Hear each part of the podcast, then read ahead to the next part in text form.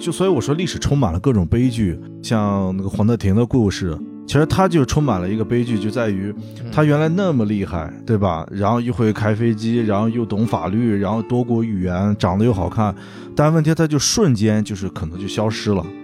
然后就是因为他的时代，就是他是时代大潮之下被相当于被拍打的体无完肤，就瞬间就不存在了。不论他多么有能力，他曾经多么的辉煌，但是他瞬间就是好像就翻篇了，历史就像书一样就翻过了那一页。历史的东西真的是太容易失去了，恨不得你随便一碰，任何一个人在任何的一个历史时点里毁灭了他，他就会毁灭。但只有无数代的人都用心的去保存它，它才会被保存下来。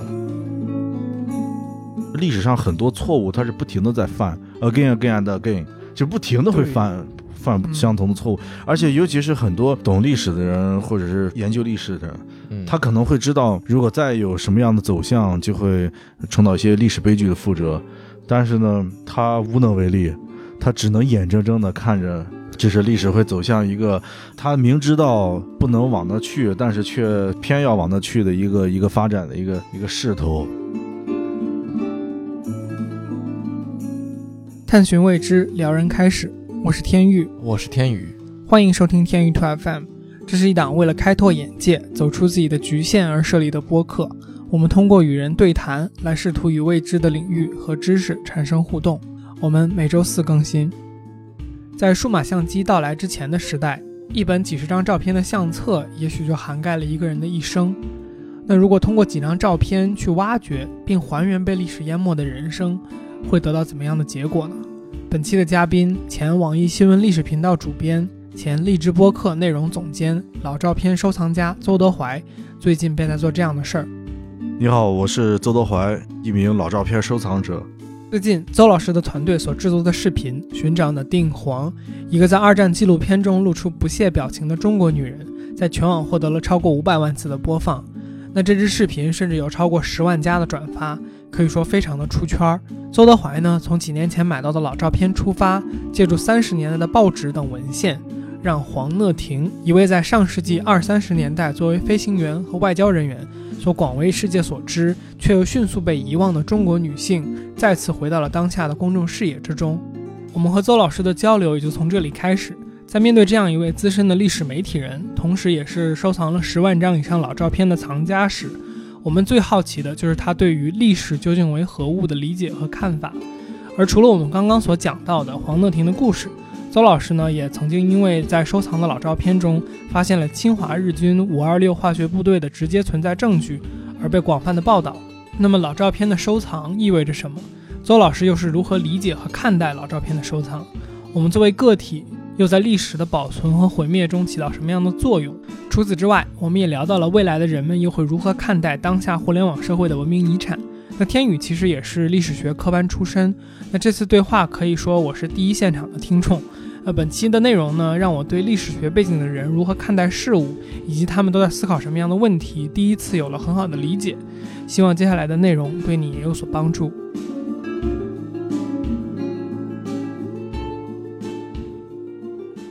就先从邹老师的那个最近这个视频开始吧。寻这个寻找那定晃，这也是最近很多人知道邹老师的这么一个途径嘛，是吧？这个视频现在在微信视频号上是有几百万的播放，在 B 站上也是有，呃，现在有七八十万。我呃，昨天前两天刚到了一百一十万，应该。哦，对不起，那说少了，没有没有没有一百一十万播放。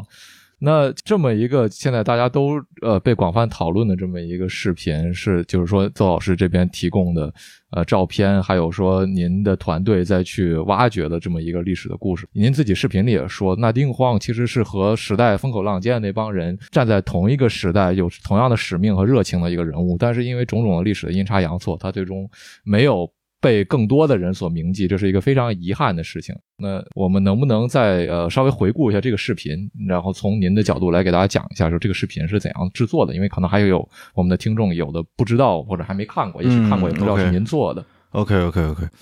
呃，对，其实这个视频它的缘起是在二零一九年，呃，那时候还在网易的时候，对，二零一九年那时候很有意思。二零一九年应该是四月份的时候，然后当时在美国宾州的一个藏家手里买到了他四张照片。因为其实买的时候是有他的名字的，然后我当时也在谷歌上搜了一下，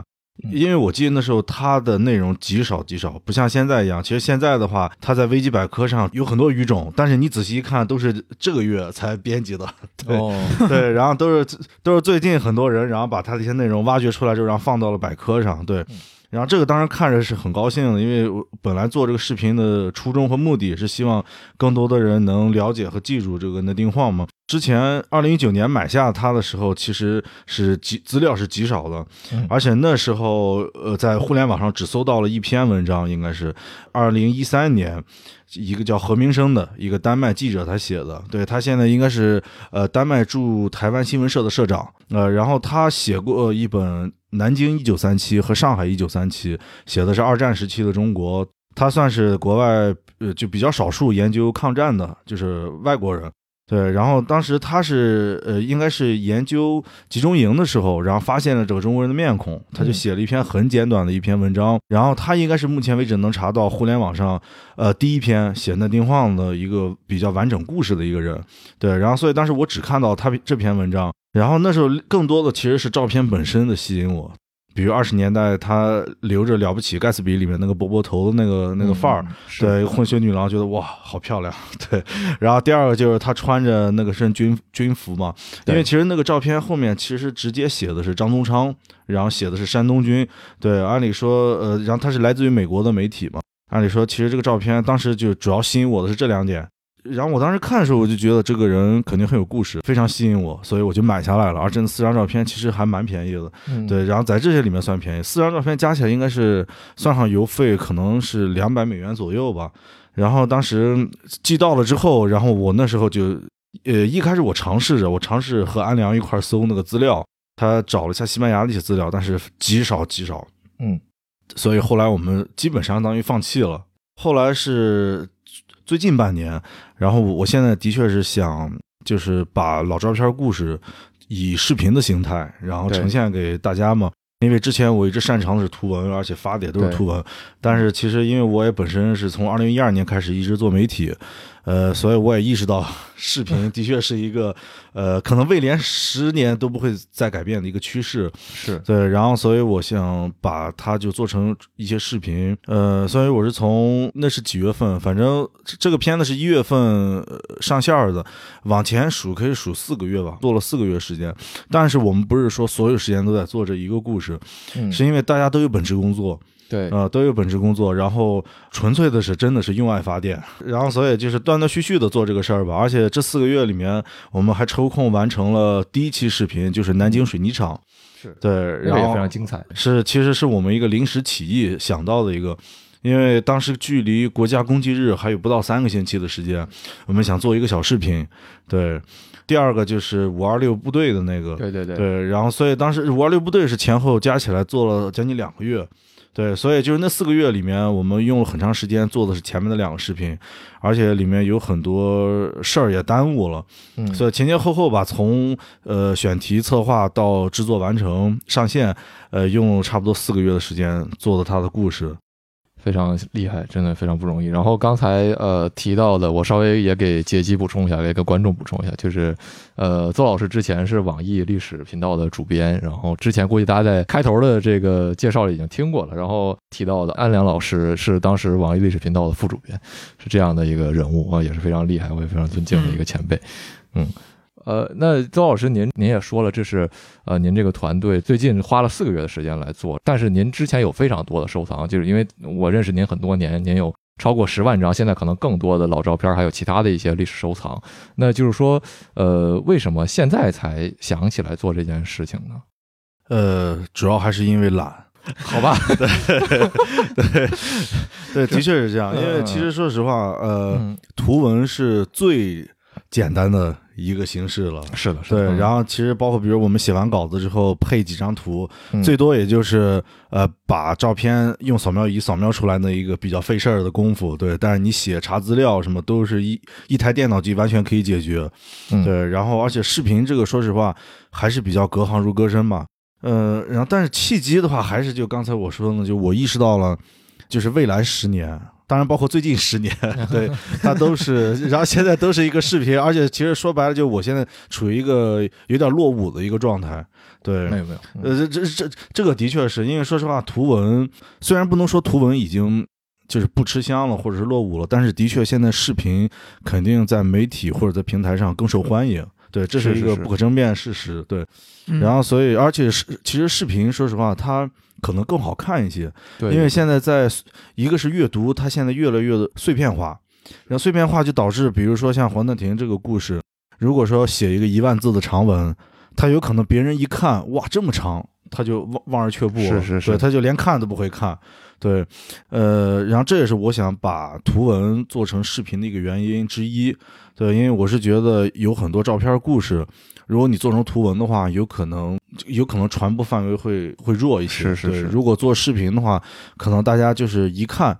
因因为如果你这个视频足够精彩的话，他有可能就会把这个视频看完。这也是我最近这半年为什么开始想转型、嗯想学习和做视频的一个一个一个主要的一个原因吧。明白明白。那也确实像您说的，就是说，我觉得一个事儿特别有意思，就是您刚才也说，现在的视频会越来越短，大家耐心也越来越少。但是同时呢，一个视频如果足够精彩，呃，大家也会愿意去看完它。然后我觉得这个事情特别有意思，就像嗯，比如说拿您自己的视频举例子，您一共现在发了三个视频，一个是那个。五二六部队那个是十几嗯分钟的，嗯然后更早那个那个南京水泥厂那个是七八分钟的，对对，但是他们都没有，就是您这个那丁晃这个二十多分钟的视频，嗯给人来的感官去会好一点。嗯呃，那就是说，您觉得说这中间的平衡是什么样的呢？然后其实还有另外一件事，就是说，您觉得大家感兴趣和不感兴趣的这个边界在哪里呢？嗯，我觉得最重要的一个可能就是它的话题。嗯，，对，就是这这个有点像咱们就是原来做互联网时候，标题和封面是最重要的。就是你要完成第一步，就是先吸引观众和读者要点进来，只要他点进来，他就完成了一个 UV 一个 PV。对，然后所以对这个其实说白了，就这为什么之前像 UC 震惊体，还有好多互联网那些网络标题党，嗯，他为什么就他会疯狂起这些标题，就是因为他的目的其实就为了把人骗进来，因为他不在乎时长，只要把你骗进来就够了。对，因为如果你的标题和封面不吸引人的话，那你就会错过大量的可能他的一些潜在的读者，然后对他感兴趣的人。对，所以说他的标题和封面很重要。那那所以说我我们选那个那丁晃的这个故事呢，也是因为我们本身就觉得这个故事非常棒。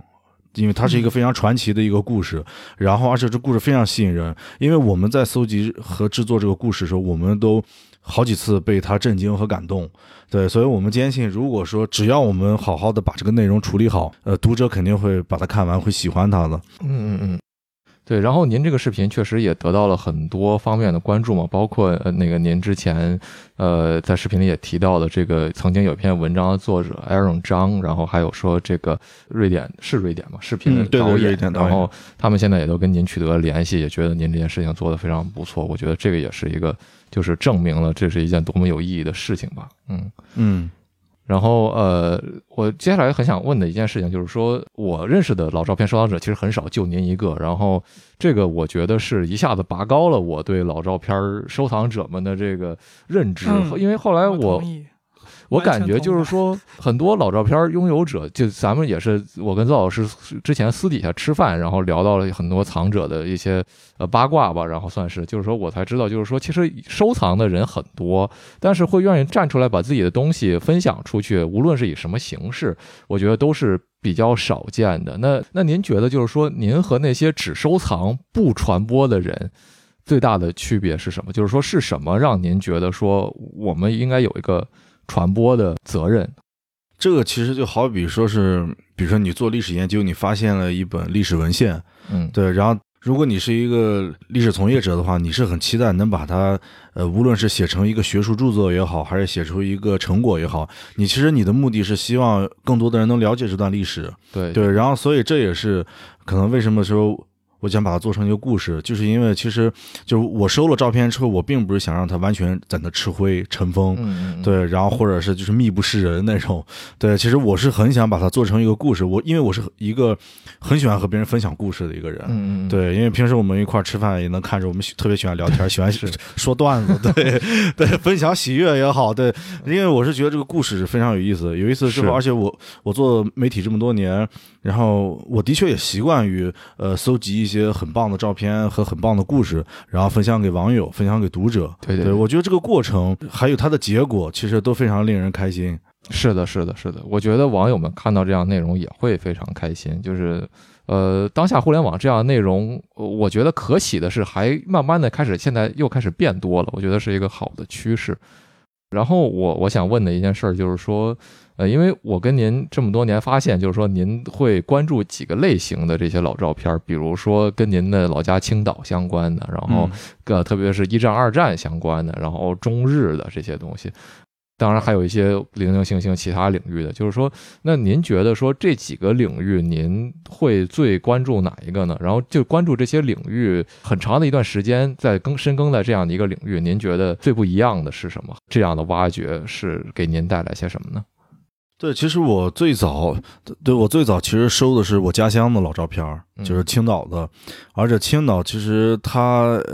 可以说就是在在青岛有这么几个不同的呃时代吧。然后我原来其实最着迷的就是德战时代，嗯，就就是一八九七年到一九一四年德国殖民青岛时代，因为它的确给青岛留下了很多德式建筑，是，然后的确它也算是青岛老城，也算是一个骄傲的基础吧。虽然说这是一段。它的确是一个非常耻辱的一段历史，对。但是，正如比如像天津、上海啦这些殖民地这些城市，一看，其实它也留下了很多宝贵的一些财富和文化嘛。对，所以当时，呃，我是通过一些在德国的朋友，然后当时搜集了不少，呃，就是当时一百多年前，然后德国人在青岛拍摄的一些老照片。他们令我着迷之处在于，就是青岛算是相对而言算是一个稍微比较幸运的城市，嗯，因为在德国殖民时代留下的很多建筑，应该现在至少有一百多栋建筑，它还比较完好的保存了下来。然后，所以就是我在看到一些德国当时拍的一些老照片的时候，然后我会惊奇发现，这和我小时候看到的是一样的。对，因为因为在青岛是在应该是在千禧年左右才进行的东部大开发。呃，因为原来最早的时候，青岛在东部，在市政府迁到东部之前，嗯，青岛市政府一直在原来的德国总督府，对，非常有意思啊。然后，所以他那个楼可以说是一百二十年就没变过，呃，一一一直是那个样对，然后包括很多像帝国法院，就是现在还是青岛的法院。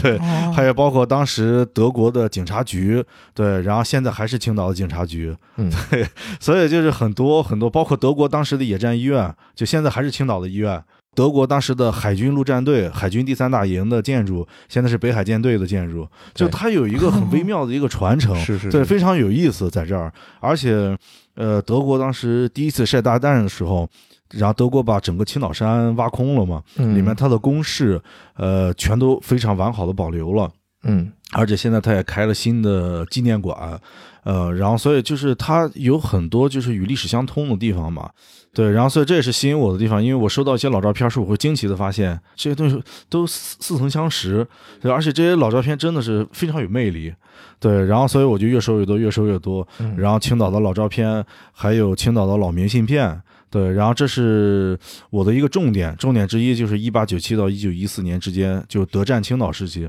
然后后来像您说的，呃，一九二零年代，还有一九三零年代、四零年代，然后后来呃日日本人、北洋军，对吧？国民政府在青岛的时候，我也陆陆续续收藏了很多。对，然后这些也都是很有意思。但是我是觉得，就是在我的青岛收藏里面，我最喜欢的肯定还是最早期的，最早期的。是是是，我我觉得。我真的觉得，就是说，这是您对您的家乡青岛做出的一个莫大的贡献。就是说，如果有一天这些照片能够以一些什么样的，无论是什么样的形式也好，对，呃，能被更多的人看到，我觉得这是一个非常非常就是值得，呃，我们大家去感到欣慰的一件事情。因为您刚才在说的时候，我就会想到，您在青岛这样这个特殊的城市看到了如此多，就是说历史的传承。但是我们可能在更多的地方，无论是世界哪里，会看到就是说历史被毁灭，历史的破碎。然后我觉得，作为一个呃历史科班出身的人，这是一个。对我来说特别微妙的事情，因为一方面我们会觉得说尽可能的保存史料，呃，无论我们本人对他们有没有用，都可能是造福后代的一件事情。但这样的同时，我们又深感就是说史料的缺失、毁灭、被各种各样的篡改、破坏，都是我们无可奈何的事情。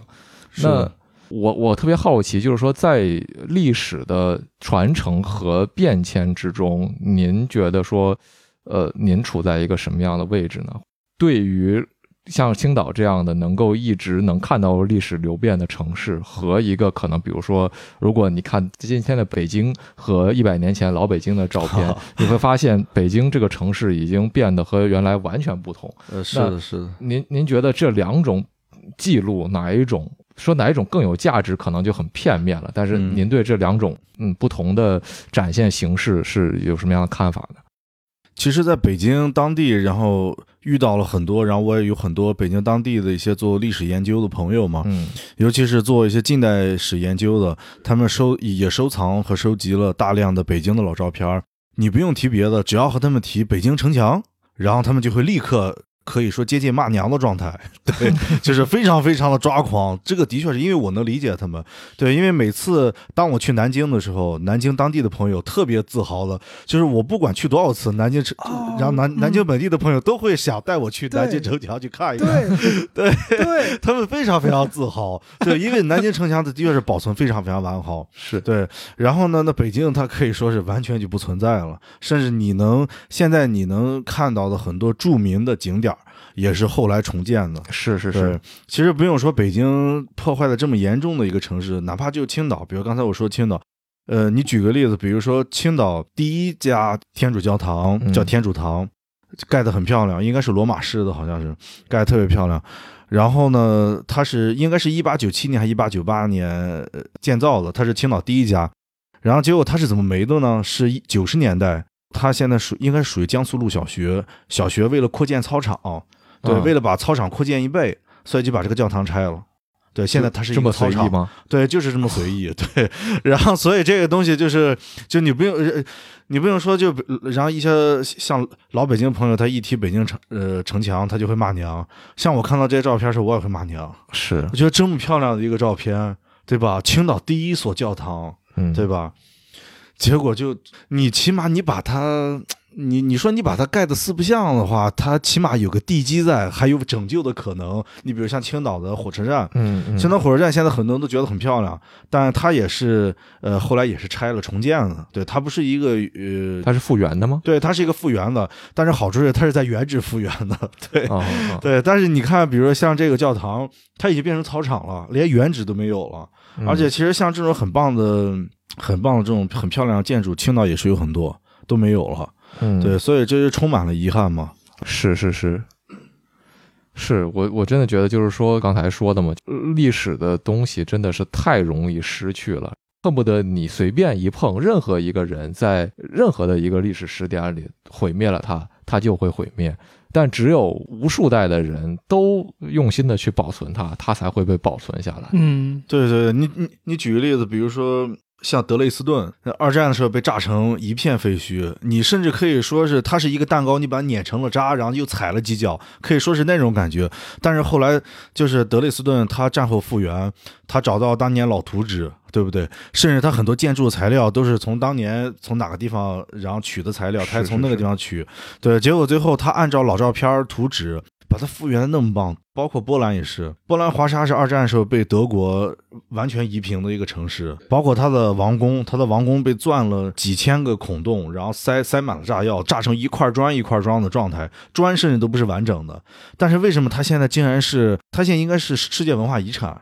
记得是应该是世界文化遗产，是因为苏联治理波兰的后期，嗯，然后他们也是按照原始的图纸，还有原始的材料，一点一点把它复原了，甚至它能夸张到就是当时去那个波兰王宫的内部嘛，它里面，然后当时导游就给我们讲，那导游也波兰当地人嘛，他跟我们讲说，这个你看墙上的那个一个吊灯上面有很多那种棕榈叶，就那发黑的棕榈叶，那是原始的，然后金光闪闪的那是复原的。新的，说细节可以追溯到这么细致，嗯，对，连一个桌子腿儿，连一个什么大理石地面，连连然后连一幅画什么，包括都是这样。还有然后波兰那个王座，那个王座还有上面的白鹰，当时是被呃当地人偷偷冒着杀头的风险藏在了自己地下室里。哦，对，而且当时是这个王宫重建的时候，是波兰人民呃一一个是一个是波兰王宫，还有一个是华沙起义纪念馆。当时波兰人民排着大长队，把自己当时偷偷就自己家族当时偷偷收藏的呃那些王宫的碎片，或者是波兰华沙起义的这些所有的这些遗物什么，他们都都踊跃的捐献。嗯对嗯嗯所以就他们那真的是一个特别棒的一个历史传承。是是，对，确实确实。就您说的这件事情，就是我我会想到刚才我们您举的这几个几个例子，然后都是所谓历史的这个文文物本身被摧毁了、被破坏了的同时，呃，我们还有记录可以追寻，我们还有记忆可以去去缅怀它，然后会有人们去愿意去把它恢复。我觉得。呃，就再回到刚才说的老北京的这件事儿，我就会想到，其实某种程度上，北京也还是幸运的。北京会有这么多的当代的人，或者说，其实之前的几十年也陆陆续续的有对老北京所谓文化，还有说历史遗迹的保存和追念。嗯就是说，我觉得比起完全的被摧毁本身更可怕的，就是说连记得他的人都没有，就是被遗忘。是的，是的，那现在哪怕说我们连可以追溯的文献都没有的话，哪怕还有记忆，我觉得这本身也是一个就是值得我们去玩味的一个事情吧。这个就能绕回来了。那照片儿老照片儿就是那个记忆的一种承载嘛。是的，是的，呃，尤其是比如说刚才咱们提到德累斯顿的战后复原，还有还是波兰华沙的战后复原，甚至包括现在国内的一些，呃，你比如说像北京也好，或者是呃青岛的即墨古城什么这些也好，当然即墨古城它不是一个 合格的一个，对，它其实是一个地产项目，对，然后就是说现在为什么就这些年航拍照片就是。它的价格越来越走高，而且被被社会各界所关注，嗯尤其是在早期的航拍。对，比如说从这个当时有一个飞行员，应该是在一九零零年左右吧，还是一九二零年左右，我忘了。他航拍的北京，然后还有一些各地，是吧上海的这些航拍，就是像这种航拍，你可以看出当时城市的布局，对，嗯一目了然啊、然后还有包括一些街景，然后这些的话，如果你要是有了足够的照片作为辅证的话，你可以非常非常棒的，哪怕你在缺失图纸的情况之下，你也可以按照就相当于照葫芦画瓢吧。嗯，对你 起码你能把它差不多，你能复原成 差不多的样子吧？是是是对，只要你足够认真，你把这个东西放在心上，对，想用心把它做好，对。但是有很多很多地方其实是很不幸的，明明有图纸在，明明有照片在，对吧？甚至哪怕还有画。还有一些绘画也在，但是他就是不看，他就是完全随心所欲，就花把钱花完了之后就给你盖一个点名批评各种古城，各种 三国城、水浒城。又来，又来，他已经在这个节目里面，这是第三、第四回批评这个玩意儿。我真的觉得这玩意儿太太那什么了，我就不想说更难听的话了。就是，对我觉得就是说，呃，老照片这件事儿，邹老师让我觉得特别真的发自内心敬佩的一个事儿，就是说您会经常把这些照片是无偿的提供给各种研究者，然后让他们去做他们的研究，然后包括您会跟各种各样的博物馆也合作，把照片给他们做展览使用。我觉得就是说，我们之前刚才也谈到，就是说只是收藏和收藏出来然后拿来展出，我觉得就是完全不一样的。那嗯呃，包括视频也是您作为个人能够做的一件事情吧。那就是说我我很好奇，您觉得个一个个人他还能做什么呢？就是说我呃可能有点难听啊，您不要介意。就是说有朝一日我们都会呃走向死亡，啊，这个不会介意的，对这个就是说必然的。对，就是说，那那您有朝一日去世不在了之后，嗯就是说，您会希望什么样的一个形式来去继承您的事业，或者说您对呃这些事情有过考虑吗？因为因为您还。真的非常年轻，这个 说这个确实有点早，但是但是我无可奈何的会想起，真的不好意思。好好沉重的话题，感觉我们都会英年早逝一样。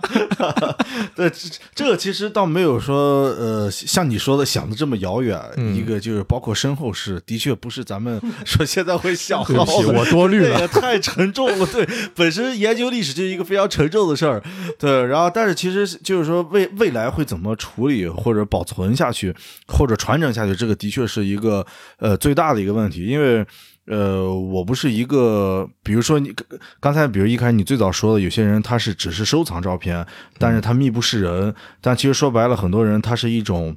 呃，一种玩的一种心态吧。就比如他喜欢老照片，然后他会买，买过来之后自己会玩，自己研究一下，然后过段时间他会再卖掉。对，然后这就是有有进有出嘛那种，对，然后但我这边现在其实你你也知道，认认这么多年，我这现在是呃只进不出，对对对，对，然后所以其实我是很想把这些照片能传承下去。当然，我当然是希望它有一个最好的一个归宿。然后在我这个地方，它也不是一个百分之百一个最好的归宿。然后让，比如就像你你你刚才说的，突然哪一天，哎，人突然不在了，对，或者是别别那么或者是呃，其然然后突然很多不可靠的因素，对不对？嗯，比如说什么呃火灾、水灾、龙卷风啊是这也些，是然后如果这些都没了，这当然是存在的对对，然后当然是有有很多这种呃可能性，对，然后所以说我现在呃，然后我的照片呢，现在我没有百分之九十九的照片没有放在我的手里，嗯对，因为是，然后我知道，当然北京算是很好，北京是因为它比较干燥，嗯对，它不潮湿嘛，对对对然后是，然后但是就是说，呃，原来像在北京、在青岛、在公司，我都会堆成一座小山那种，是是是我也见过 啊，对对对，甚至走路都会被绊倒那种，对。然后，所以后来我是因为呃和深圳那边嗯有一个企业家，企业家叫应宪，然后他非常有情怀。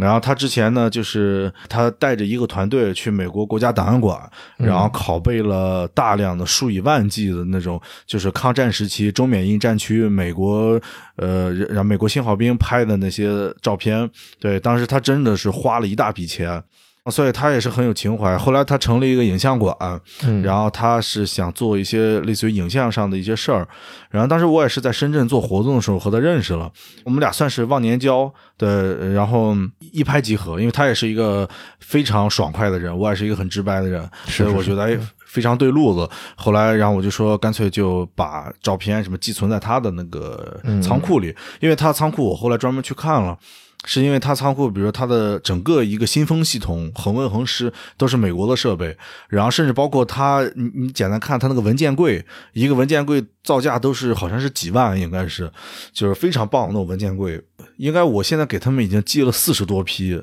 四十多批照片了，那很多啊，对，四十多批，呃按理说他应该，他现在影像馆里可能保存了我大几万张，可能将近十万张的一个规模吧。对，然后我就寄到他们那儿，那算是一个暂时是一个呃存放的一个好的归宿。对，但你比如说刚才说、呃未来怎么开发利用，这个肯定，然后这个我我这些年也一直在想，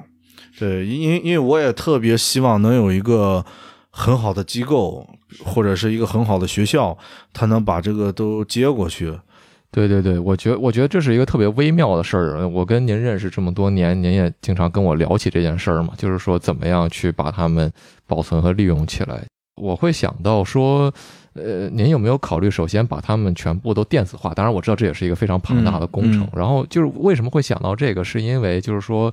呃，刚才咱们讲到照片的遗失，或者说人的这种呃怎么讲去世，它会导致一个怎么讲？你拥有的一个呃 piece of history，就是说一个历史的实际的一片儿，呃可能就就这么，没了是的，。是的，是的。嗯那其实无论你是电子化也好，还是纸实物化也好，它都有遗失或者损毁的风险存在啊。就是说，你不可能根本性的解决这个问题。嗯，呃，就就就我明白你的意思，因为现在其实包括我收的这些照片，至少是在七十年起步。嗯，对，他最晚最晚，我收的照片最晚也是一九四零年代。嗯，对，然后呢，再往前走早的话，甚至有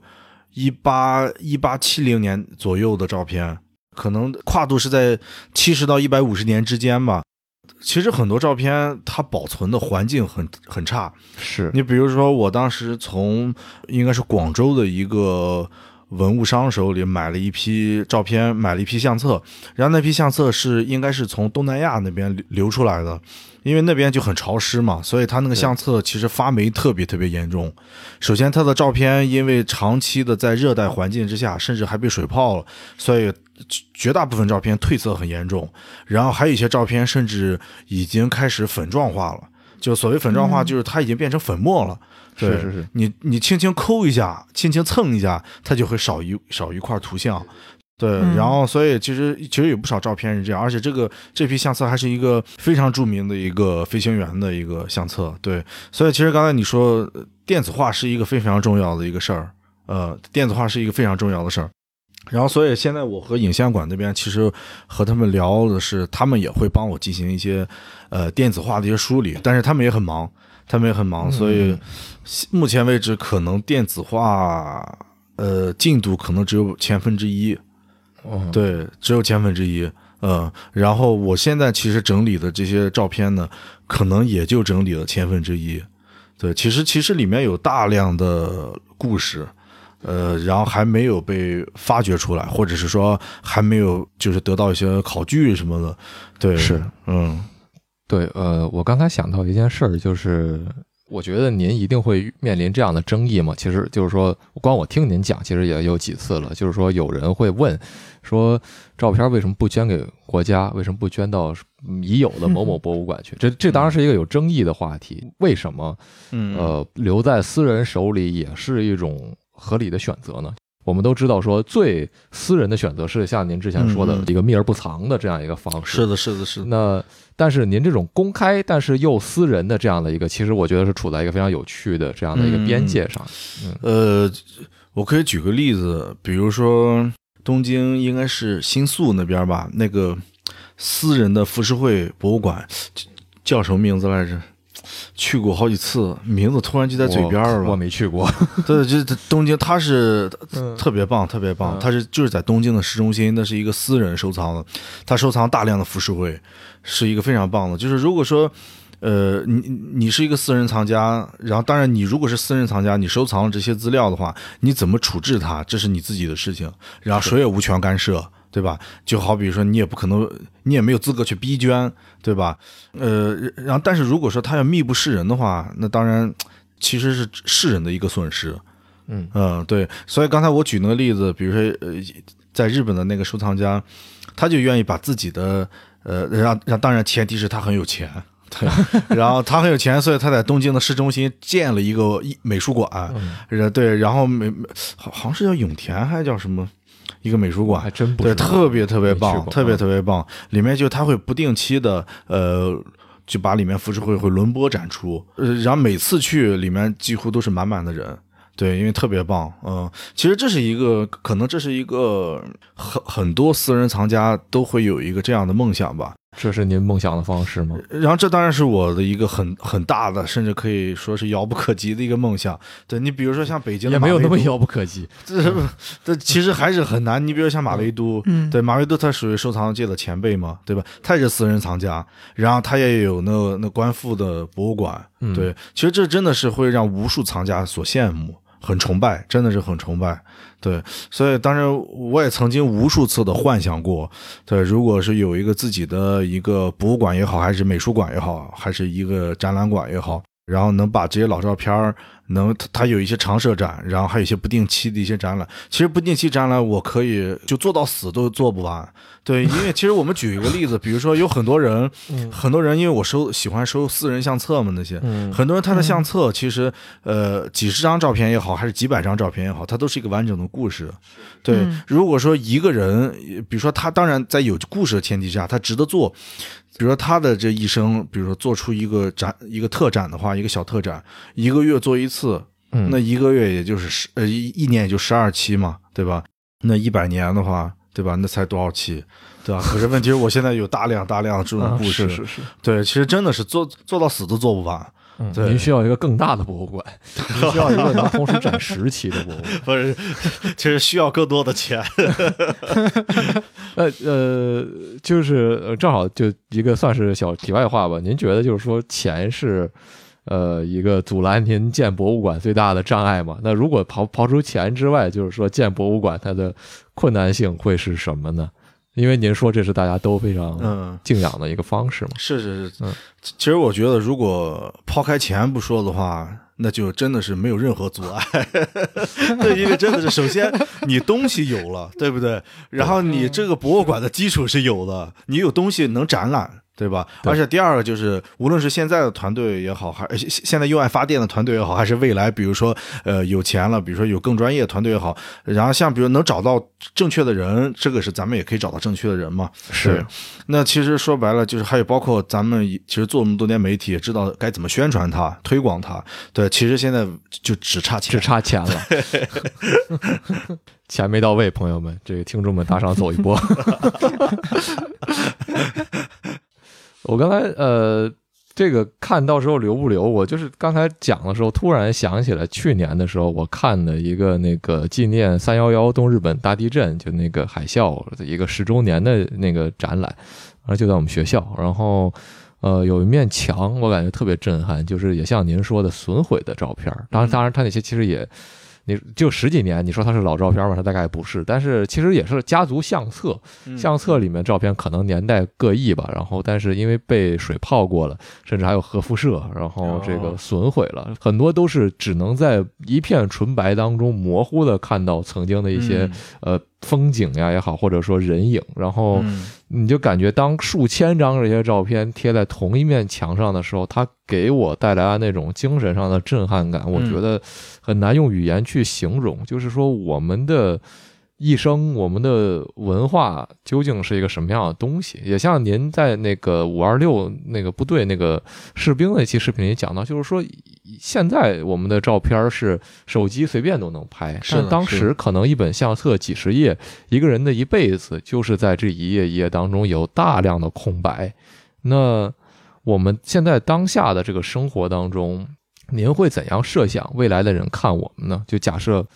嗯，五都不用五百年之后，一百年之后，嗯有人回看我们当下的这样的一个生活，我不知道，就是说我们留下了怎样的物质文明遗产来给他们。嗯，我不知道，就是我喜欢这个问题怎么看这个问题？哦，这个话题，这这个话题很大。嗯、我觉得首先我们的确是从所有的细细枝末节里面，我们都留下了大量的资料。嗯，对，然后这个其实就像你，因为你是学历史的嘛，因为你嗯知道有时候你想查一个事件也好，还是想查一个人也好，他有无数个死胡同。对，他有无数条死胡同，你可能查这个人查到某一个关键部分，就再也查不下去了。这真的是完全找不到他的任何资料。就像我在我们在短短丁晃那个故事的时候，我们到最后发现有一个报道说他一九三六年打算回中国，嗯但是然后从三六年以后，我们没有找到他任何和中国相关的内容。嗯对，然后找到的都是三六年之前的，所以他到底回没回过中国？他回回如果回中国之后做了什么？这个东西现在我都我们都没有查到。但是如果说放到现在的话就不一样了，对，因为大数据嘛。然后所以这个其实是一个怎么说呢？这也是一个就未来如果有人想想来了解我们也好，呃，然后他都会有大量大量的资料，对，然后这肯定会比我们研究前人要要。怎么说要简单很多？就一旦出一些非常荒诞的一些社会新闻，嗯对，然后呃，你比如说像最近徐州那个铁链的那个那个女的故事，然后我那时候都会习惯性在微博上说，我说未来的历史书，然后讲，比如说我们这个时代，可能那本书会出一个巨厚巨厚的一册，对，因为你有无数次值得载入史册的一些。标志性的或者说耻辱性的一些事件，对你真的是人性之恶，你太多太多了，对吧？是对，然后然后这也是怎么说？现在媒体或者互联网这么发达，我们的确是有意无意的就会留下大量的蛛丝马迹。是，对，所以未来人如果想来研究我们的话，肯定会比我们研究前人要简单的多得多，而且可能会丰满的多得多。最简单的例子，比如说之前经常会有一些人，他会设计一些，比如说在民国时候，比如说如果鲁迅、胡适他们有了朋友圈，他们会聊什么？对不对？然后那时候其实之前有一段时间会刷屏网络，对吧？很多人就会聊，哎，怎么回事？然后发现，然后季羡林和谁的，然后又要出去看妹子了，对，然后就会，然后这些他们都是通过当时的一些后人写的书，或当时他们的一些回忆啦、一些自传啦，他们得到的一些，就编了一些。嗯，如果说未来想研究我们的话，就很简单了，只要他们找到我们大数据，对吧？嗯我我我觉得这是一方面吧，就是说您说的，我我当然是同意的，但是另外一方面，我有就是一些担忧吧，因为之前呃已经是可能很多期以前了，我们就是以前南方人物周刊的记者啊、叫张雄，然后他会讲到，就是说现在的互联网给人一种反而很容易遗失的感觉。我们几年前做的东西，包括可能那个当年您在网易，甚至更早时期在凤凰做的那些东西，可能现在在互联网上都毫无踪迹可寻了。这是一个也非常有意思的事情。然后包括您说的这个大数据的这这些东西，我们有大量的呃信息、个人的资料存在了某种后台。而这种后台是不为人可知、不为人可见的，我觉得这反而可能会给未来的人们研究我们带来相当大的难度。就如果就是说，一切都取取决于他们有没有能够呃接触到这个所谓的后台的这个资料库的手段。其实某种意义上感觉跟现在也是一样的。我我觉得，当然这是我作为一个当下的水平说的片面的话，就是说很多历史的研究。就是有资料就能做，没资料就做不了。当然，它跟水平高低有一定的关系。但是巧妇难为无米之炊，你再高水平的历史学者，不可能凭空捏造出任何东西，反而是越高水平，其实越不能捏造东西嘛。那所以这也是为什么我之前会说，我觉得您做的事情非常非常的值得尊敬和重要，就是因为给很多很多的学者提供了这种能够。所谓做饭的机会，就是能够让他们有有东西可说，能够让他们言之有物。那这样的机会，我我怀疑在未来还会不会存在？就是说，我们的数据一旦在某个机器里，在某个服务器里，一旦这个服务器不再存在，或者说它不被历史研究学者所接触的时候，我们是不是生活在一片空白之中？我觉得这是一个非常可怕的事情。是是，所以其实这个呃，刚才你说这个的确很对。你举个例子，比如说现在你看似我们很容易联系到对方，对吧？呃，打个电话、发个微信、发一个定位，我们瞬瞬间就可以联系到对方，瞬间就可以找到对方。但是他只要在网上失联了，他就相当于人间蒸发了。当然，一家里都没有座机了，对。嗯然后，然后第二呢，就是我们真的是大部分情况之下，很多人的确没有留下手机号码。是对？吧？然后第三个呢，就是也不知道对方家确切位置在哪，对不对？这个的确是很可怕的，是是是，对。嗯然后，然后你要再往回想，比如说我收藏了一些抗战时期的一些资料，比如说像一些黄埔军校的一些毕业学员，他会把照片，比如说签赠给同学的时候，背后他会写一个永久地址，嗯，它上面会写明四个字“永久地址”，它会写，比如说哪个乡、哪个市、哪个乡、哪个镇或者哪个村、嗯哪个条街的几号。去那儿之后，你其实你站在那个村儿门口喊一声，哎，谁家是谁谁谁，可能你你就那时候就知道他家具体位置在哪了。嗯但是现在完全不可能有这种，就是你比如说一百年前用这种形式，然后换到今天，我们会觉得这个有点不可思议。那不可能有一个永久地址，永久地址，你比如像我小时候成长的一片老城区，后来全都拆没了。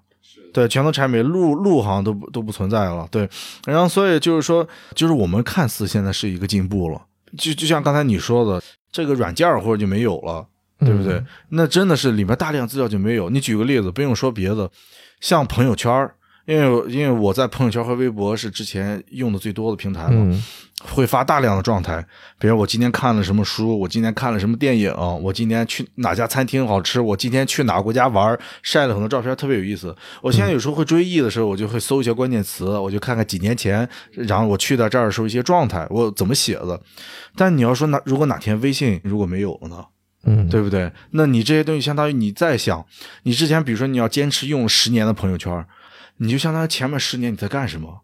对吧？前人他还会把照片冲洗出来之后，然后贴在自己的相本里，对吧？嗯现现在呢，我们比如说我们有有相册吗？呃，是有家庭相册，但是好像都局限在我们上小学之前，可能对 对吧？这 都是是小时候的才是相册对，然后你想这几年，我我们可能用手机拍了，可能呃，得有个几万张甚至十几万张照片但问题是我们有冲洗过一张照片出来吗？好像没有，好像真的没有。对，如果说你的手机丢了，或者是你的硬盘丢了，对吧？嗯，那你这些东西就相当于就没有了。是的，对我我这个事儿特别有体会，就是对对对，我我哪年来着丢了一个手机，然后那等于那一年的回忆就就直接随着那个手机拜拜了。然后就就空白了。对，然后从那之后我就买 iCloud 了。对我也是，我也是 上传。到云端，嗯这的确目前为止还是比较保险的。但云也有一个刚才我们聊过的服务器没了的问题嘛，这也是就其实我们也知道，就是说最近过去这几年虽然次数不多吧，但但凡微信有个可能十分钟、十五分钟左右的崩溃，这个它立刻就是热搜第一条，毫无疑问的热搜第一条，因为大家对这件事情太在意了，这是我们很多人连接的唯一的方式。是的，嗯，前一段时间 Facebook 也出了类似的事情嘛，他们的那个服务器下线，结果最后弄得没办法、f a c e b o o k 去 Twitter 上面发了个消息说自己服务器挂了，就好好好，然后还听说他们的那个故事，就反正挺挺跌宕起伏的，就是他们自己那套系统做的很完整，完整到就是他们公司或者说服务器那个。呃，我不知道那个叫仓库还是叫办公楼还是什么东西，是用他那自己的那一套系统弄的安保，就所以导致就是这个工程师到了那门口没有那个服务器又进不去，所以最后他们是把门撬开，然后才进到服务器的那个地方可以去维护。就反正也是因为这个搞得他们那个整个下线的时间比较长嘛。但是嗯就我觉得和我们刚刚说的这个事情就还比较相关。对你比如说前一阵子那个西安封城的时候，对吧？当时健康宝闹了一乌龙那个事儿是吧，对他健康宝，就就像你说的，健康宝那个公司，因为那个在疫区在疫区，所以说他的工作人员去不了，去不了之后，结果就导致他的健康宝就不能用，健康宝不能用，相当于真的是全都瘫痪了。对，这个真的是很可怕。就就我们可能是被这个，就我们说是被互联网绑架了，还是说被这些机器绑架了？对，呃，我比较想问的那个问，就我先抛出来看你们俩就就是觉得这个问题好不好聊吧，或者说会不会展开太多？就是呃，我想问你们俩的问题，因为你们都有历史方面的这个知识和和和背景嘛，所以我其实比较好奇，就是类似于历史学科的这种科班出身的人，就是这个知识会怎么塑造你们对日常还有这个呃现实的看法？就是因为我觉得各个学科的人都会有自己的这个学科滤镜和由于自己学科的这些知识带来的一些对世界看法的不同。你比如说，我大学学的科班经济学，这个我已经在播客里边说过好多遍了。就那我可能对这个世界的很大的一个看待方式就是哦，就经济学的那一套思维逻辑，然后包括就比如说人做了什么，不是说了什么，就等等这些东西，资源它往哪放之类的这些东西。那我其实我很好奇这个事儿，我也没跟大白直接聊过。就是如果你们有很多的历史的这些知识和我也不知道该叫它历史观还是什么的，呃，你们会就是觉得这些东西会不会形塑你们对世界的看法？然后有没有对这个事情的意识呢？呃，我先来抛砖引玉一下。嗯呃，就是我我觉得是这样，就是说，嗯，杰基刚才讲到一件事儿，呃，就是说有很多历史的知识和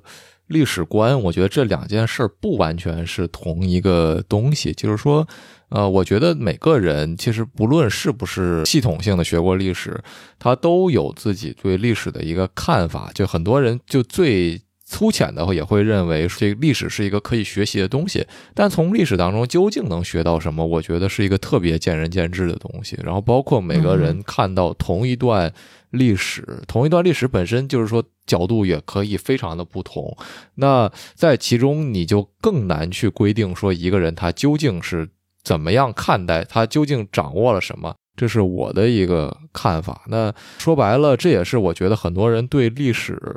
我说我说白了，我觉得不够尊重的一个原因，是因为每个人都觉得自己懂历史，每个人都觉得自己呃掌握了历史的真相，然后对于历史当中的很多事情，呃玩笑似的侃侃而谈，评论历史人物的功过是非。呃，我我不能说这是一件完全不能做的事情吧，因为每个人其实也都有评论过去的权利，但是这个这件事儿有的时候会让我觉得，就是说那。呃，你如果这样做的话，是不是至少也会允许呃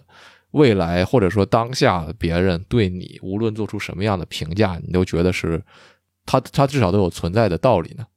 嗯，邹老师觉得呢？你说的很深刻，对，因为我本身我是学艺术的，对我不是学历史的，对，只不过就是我从小喜欢历史，所以才走上了就是呃泛文化，然后做历史这个圈圈子的一个媒体这种工作吧，对，但是我是觉得就是其实历史它是充满了各种悲剧的。而它很大的一个悲剧就在于，尤其是一些学历史或者懂历史的一些人，就他能眼睁睁的看着历史充满了很多悲剧，然后又有很多悲剧会周而复始，他会不停的重复。你仔细看的话，历史它真的是太像了，对，而且有比如说历史上很多错误，它是不停的在犯，again again and again，就不停的会犯。犯相同的错误，而且尤其是很多懂历史的人或者是研究历史的人，他可能会知道，比如说接下来可能会如果再有什么样的走向，就会重蹈一些历史的覆辙，重蹈一些历史悲剧的覆辙。但是呢，他无能为力，他只能眼睁睁的看着，就是历史会走向一个，呃，他明知道不能往那去，但是却偏要往那去的一个一个发展的一个一个势头。对，所以这是很多很多，无论是战争也好，还是经济也好，很多很多这种，嗯，我觉得刚才就是从邹老师在更早我们聊的过程中，我就能听出来，就是，呃，就是历史似乎是一个挺悲凉的一个学科，就是有这种色彩在。是的。那我们如果跳出它的这个经典唱衰人文学的时候要来了。不不不不不不，打住打住打住，就。呃，我最后追问一下吧，就是追问我我本来写的那个第一个问题，就是我们刚才有在讲历史的这个呃氛围，然后和他的这个呃一些就是情绪有情绪色彩的这些我们对他的感受，然后邹老师的视频里边也是，就是呃尤其是后两个视频是以两个个体的视角在讲述一个故事，或者说是从两个个体的这个故事和经历，他。呃，引出了一个更宏大的这么一个历史的事件，或者说一个时代的那么一个背景。那这个事情本身就有一种很强的冲突感嘛。再结合刚才我们又讲说，有时候就是呃，历史学科的人会看到一些东西在重演，嗯，然后又无能为力。就是我觉得这个比起说一个问题，就是我更多是好奇你怎么看待，就是这种。个人和历史的冲突，包括您从老战片里面看到的这些故事。嗯，这个问题就让邹老师回答吧。我觉得我还不配回答这个问题。我觉得他其实可能个人就是，如果我们看过去啊，个人与历史的冲突，我觉得其实个人都是怎么说呢？就是就是非常渺小的。就所以我说，历史充满了各种悲剧。比如说刚才你你举那两个例子，比如像呃，第一个像那个黄德廷的故事。其实他就充满了一个悲剧，就在于他原来那么厉害，对吧？然后又会开飞机，然后又懂法律，然后多国语言，长得又好看，但问题他就瞬间就是可能就消失了。嗯，然后就是因为他的时代，就是他是时代大潮之下被相当于被拍打的体无完肤，就瞬间就不存在了。对，因为当时其实他是一个时间节点，就北伐成功之后，军阀时代他退去了。他就是最闪耀的时候，正好就是军阀时代嘛，对，所以说军阀时代过去之后，然后他不论他多么有能力，他曾经多么的辉煌，但是他瞬间就是好像就翻篇了，历史就像书一样就翻过了那一页，对。然后你比如说像刚才你说五二六部队的那个例子，对，其实说实话，我做那个故事，我就是当然就是他作为那个部队的本体的一员，肯定他是有原罪的。对，但是比如说，我从他的相册里面，他能看出足够的一个，比如说他是一个大孝子也好，还是说他是有一个，比如说一个比较温温馨的一个家庭也好，对，但是他就是他怎么样，他是一个可以说他就是一个普通人，他是怎么慢慢一步一步走上了军国主义的这条路，对吧？然后变成了一个最残忍的恶魔，对这个东西，其实他也是，他也是被大时代所裹挟，对吧？就像那个时代，如果说没有战争的话，他们有可能是艺术家。有可能是导演，对，有可能是作家，对他们有可能会在各自不同的领域，然后甚至能青青史留名，对，甚至能做出很棒的一件事。但是没办法，战争一旦爆发，它被整个一个国家机器被这种军国主义这种机器所裹挟，它就变成了战争机器上的一个螺丝钉。嗯它就不是一个一个个体了，它变成一个集体主义了，它它就变成了一个历史悲哀其中的一个组成部分了。是对，所以我觉得这个其实历史的巨轮，对个人他就是一个渺小的，他人不配这于历根本没无法产生冲突，对，无法产生冲突，嗯对，他只会被历史碾得粉碎。嗯嗯呃好，我们稍微收回来一点。那呃，我想问邹老师的一个，就是回到一个稍微轻松一点的问题吧，就是说您未来最想做的内容是什么？就您这么多藏品里，比如说啊、呃在未来的咱也不用太太远，比如说半年、一年里，你觉得最期待给大家看到的内容是什么呢？其实这也是最近，呃，好多人然后问我的一个问题，就就就就哪怕是比如说是，比如记者朋友也好，还是说一些平台的一些朋呃朋友或者是一些老朋友都会问，就你下一期会做什么？对，呀，大家都真的非常关心嘛。对啊对，其实因为这个，呃，就就好处是在于还好，就是我不是靠这个来创业，然后我也不是说就是靠这个来进行，比如说短期的变现或者来盈利。对，其实说白了，就像之前我和天宇说的，我们就是想踏踏实实的静下心来，想做一个优质内容，仅此而已。对，所以呃，好还好我们包袱就没有那么大。比如说突然有一个做成爆款了，怎么办？怎么办？下一个必须是爆款，如果不是爆款，可能比如就跌份儿了，或者是可能对这个公司就市值可能就会跌了，是怎么样？对，还好没有这些，就是我们只是想下一个呃视频，肯定我们还是会非常用心，对，做的很有意思。其实我这边倒是有好几个选题，嗯对，然后比如说有一个来自欧洲的一个骗子，对你，然后你说他是骗子也好，还是说他是一个冒险家也好，对，然后但其实我更习惯的称他为是一个呃失败的冒险家。然后这个人呢很有意思，他是在呃欧洲的匈牙利嗯呃出生的，对，然后呢他参参加过魏玛共和国的政变，在英国当过议员。然后呢，在美国因为伪造假发票，然后被驱逐。就是说，它里面有很多，比如他的一些军事的冒险，有些商业的诈骗，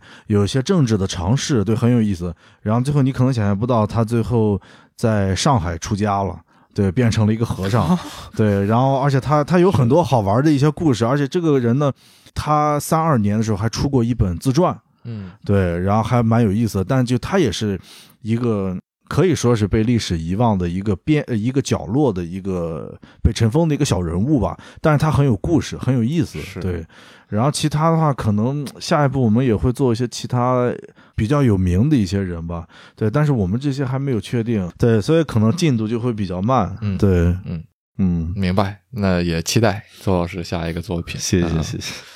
好，最后呃，倒数第二个问题吧，算是也许你可以管它叫有一点浪漫色彩的问题，就是呃，邹老师能否遐想一下，就是说希望未来的史家也好，就是说未来的人们也好，会怎么样记住你，怎么样评价呃你的 最好最好不要记住我，对，因为我们 就比如说你是学历史的嘛，然后我是做这份工作的，我们都知道，其实很多人如果说你要不深挖他的话。你只局局限于他做的一件事儿，或者写的一个作品，你会觉得哇，这个人好有趣。但你一旦深挖的话，你会觉得哇，这个人怎么能这样呢？然后他怎么竟然还说过这种话，对不对？他还做过这种事儿，对，然后他就会完全就因为谁还没点儿对，然后所以就是我是觉得，其实我我是想给呃后后人呢留下，比如说更多的老照片故事，或者是一些没有被发现过的一些珍贵的老照片儿，就我觉得仅此而已。对，嗯其他的话，我觉得首首先我们的确也可能也做不了什么特别大的那种贡献，那种对，这样值得被世人所铭记什么的。对也未可知。对，然后历史可以遗忘我们的时候，也可以选择记住我们。是是是，呃，不错，升华了。好吧，那就是最后再回到一个我们经常会问每期嘉宾最后一个收尾的问题，就是说，呃，当然，其实这个问题可能在您这儿会变得更微妙一点吧，因为对老照片感兴趣的人，你可以说他很多，也可以说他几乎没有，嗯、但是你这个话说的，你继续吧。对啊，就是说薛薛定谔的老照片藏，对，就是大家可能很多人会喜欢去看吧，在网上可能您的一些照片也会很多人去转发，但是真的想要去拥有或者是收藏的，呃，我觉得就是其中的一小部分了。然后真正有能力去有财力，说白了去购买这些照片，然后还能把他们，呃，以一些比较我觉得好的途径利用起来，人真的是凤毛麟角啊。那就是说，您会对。想要对老照片这个行业有所呃兴趣，无论是收藏本身也好，还是想要做类似于像您这样的事情的，呃，这样的人会有什么样的建议吗？呃，建议肯定是不敢，对，也谈不上，的确也不敢给建议，对，因为说句实话，呃，其实咱们认识这么久，你你知道我就是我不混圈子，对，因为其实说句难听的，你不无论是什么圈你只要打入它的内部，你就会发现。这个圈子有好多好多，就是 SB 这种，对 你根本没法形容，对的，有可能就会爆粗口，对，因为每个圈都会这样。你比如像历史圈，它可能就会有学阀，对不对？然后还有一些呃非常极端的一些历史研究者啦，什么包包括收藏圈也一样。然后你什么圈都一样，所以我从来不混。呃，你比如历史圈，我有一群。志同道合的朋友就够了，仅此而已。然后我也不想说在历史圈拿到什么成就，拿到什么名誉这些东西，我都不需要。而且当然我也没有，可能也没有这个能力，对，去拿到这些东西。但 但我我是觉得完全不需要。同样在老照片圈也是，所以所以我是觉得，就这个其实就是我们就是静下心来做自己喜欢的事儿就可以。对，然后我也不期待说是这个圈的人怎么看我，或者是怎么样。对，因为说实话，这种圈子它混多了，你就 真的会发现各种各样的事，就什么样的人都有。对，嗯嗯，好，那我们呃，杰基有什么想点评的吗？啊，我没有什么想点评的，我我不敢，这有啥好点评的？说的对呀，这个话呀。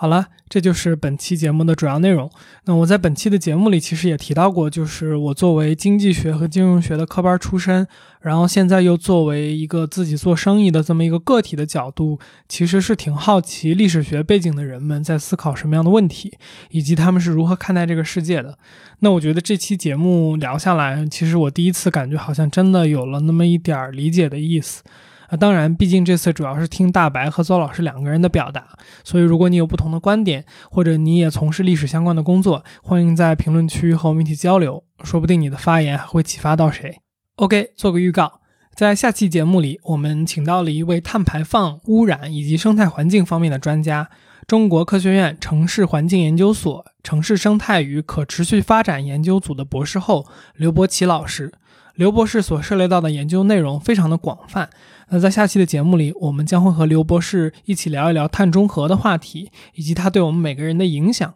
而在节目的后半部分呢，我们其实是问了刘博士一个比较开放性的问题，就是作为一个碳排放以及环境方面的专家，他对目前人类对环境污染程度的理解，以及我们是否面临着什么样的危险。那我个人是非常非常的期待。如果你对这个话题感兴趣的话，就关注一下我们吧。哦，对，本期节目没有彩蛋，所以是下下周四我们会准时更新。另外呢，天域兔 FM 最近开启了自己的听友群，如果你想加入和我们一起直接聊天，请在微信搜索好友 ID 天域兔 FM，拼音的天域，阿拉伯数字的二，再加上 FM，记得是添加微信好友，不是公众号。然后备注一下来聊天儿，我们会尽快把你拉到群里。那最后呢，如果你觉得我们的节目做的还不错，请关注、点赞、评论，或是把我们的节目转发给你的朋友，这对我们做节目真的有特别特别大的帮助。非常谢谢你，下下周见。那好啊，我们今天的这节目要不差不多就到这儿吧。我今天真的也是，呃，很难得，非常非常感激能够请到百忙之中的邹老师。邹老师真的是谢谢邹老师，非常非常忙，我几乎是让我硬绑来了，说没没没事，对对对对，没有没有没有，你们也是我第一个上的播客节目。哦，非常非常荣幸，荣幸哇！这样没有，的确是这样。邹老师，这个怎么说？这个非常有机会，是我们这个采访到的未来第一个百大 UP 主。太那个就有点太难了，对，太难了。好吧，那我们最后跟听众朋友们说个再见吧。好的，谢谢谢谢谢谢。嗯嗯。好好好，感谢邹老师今，天就到这里，谢谢好的，邹老师，谢谢谢谢，辛苦辛苦，OK，拜拜拜拜。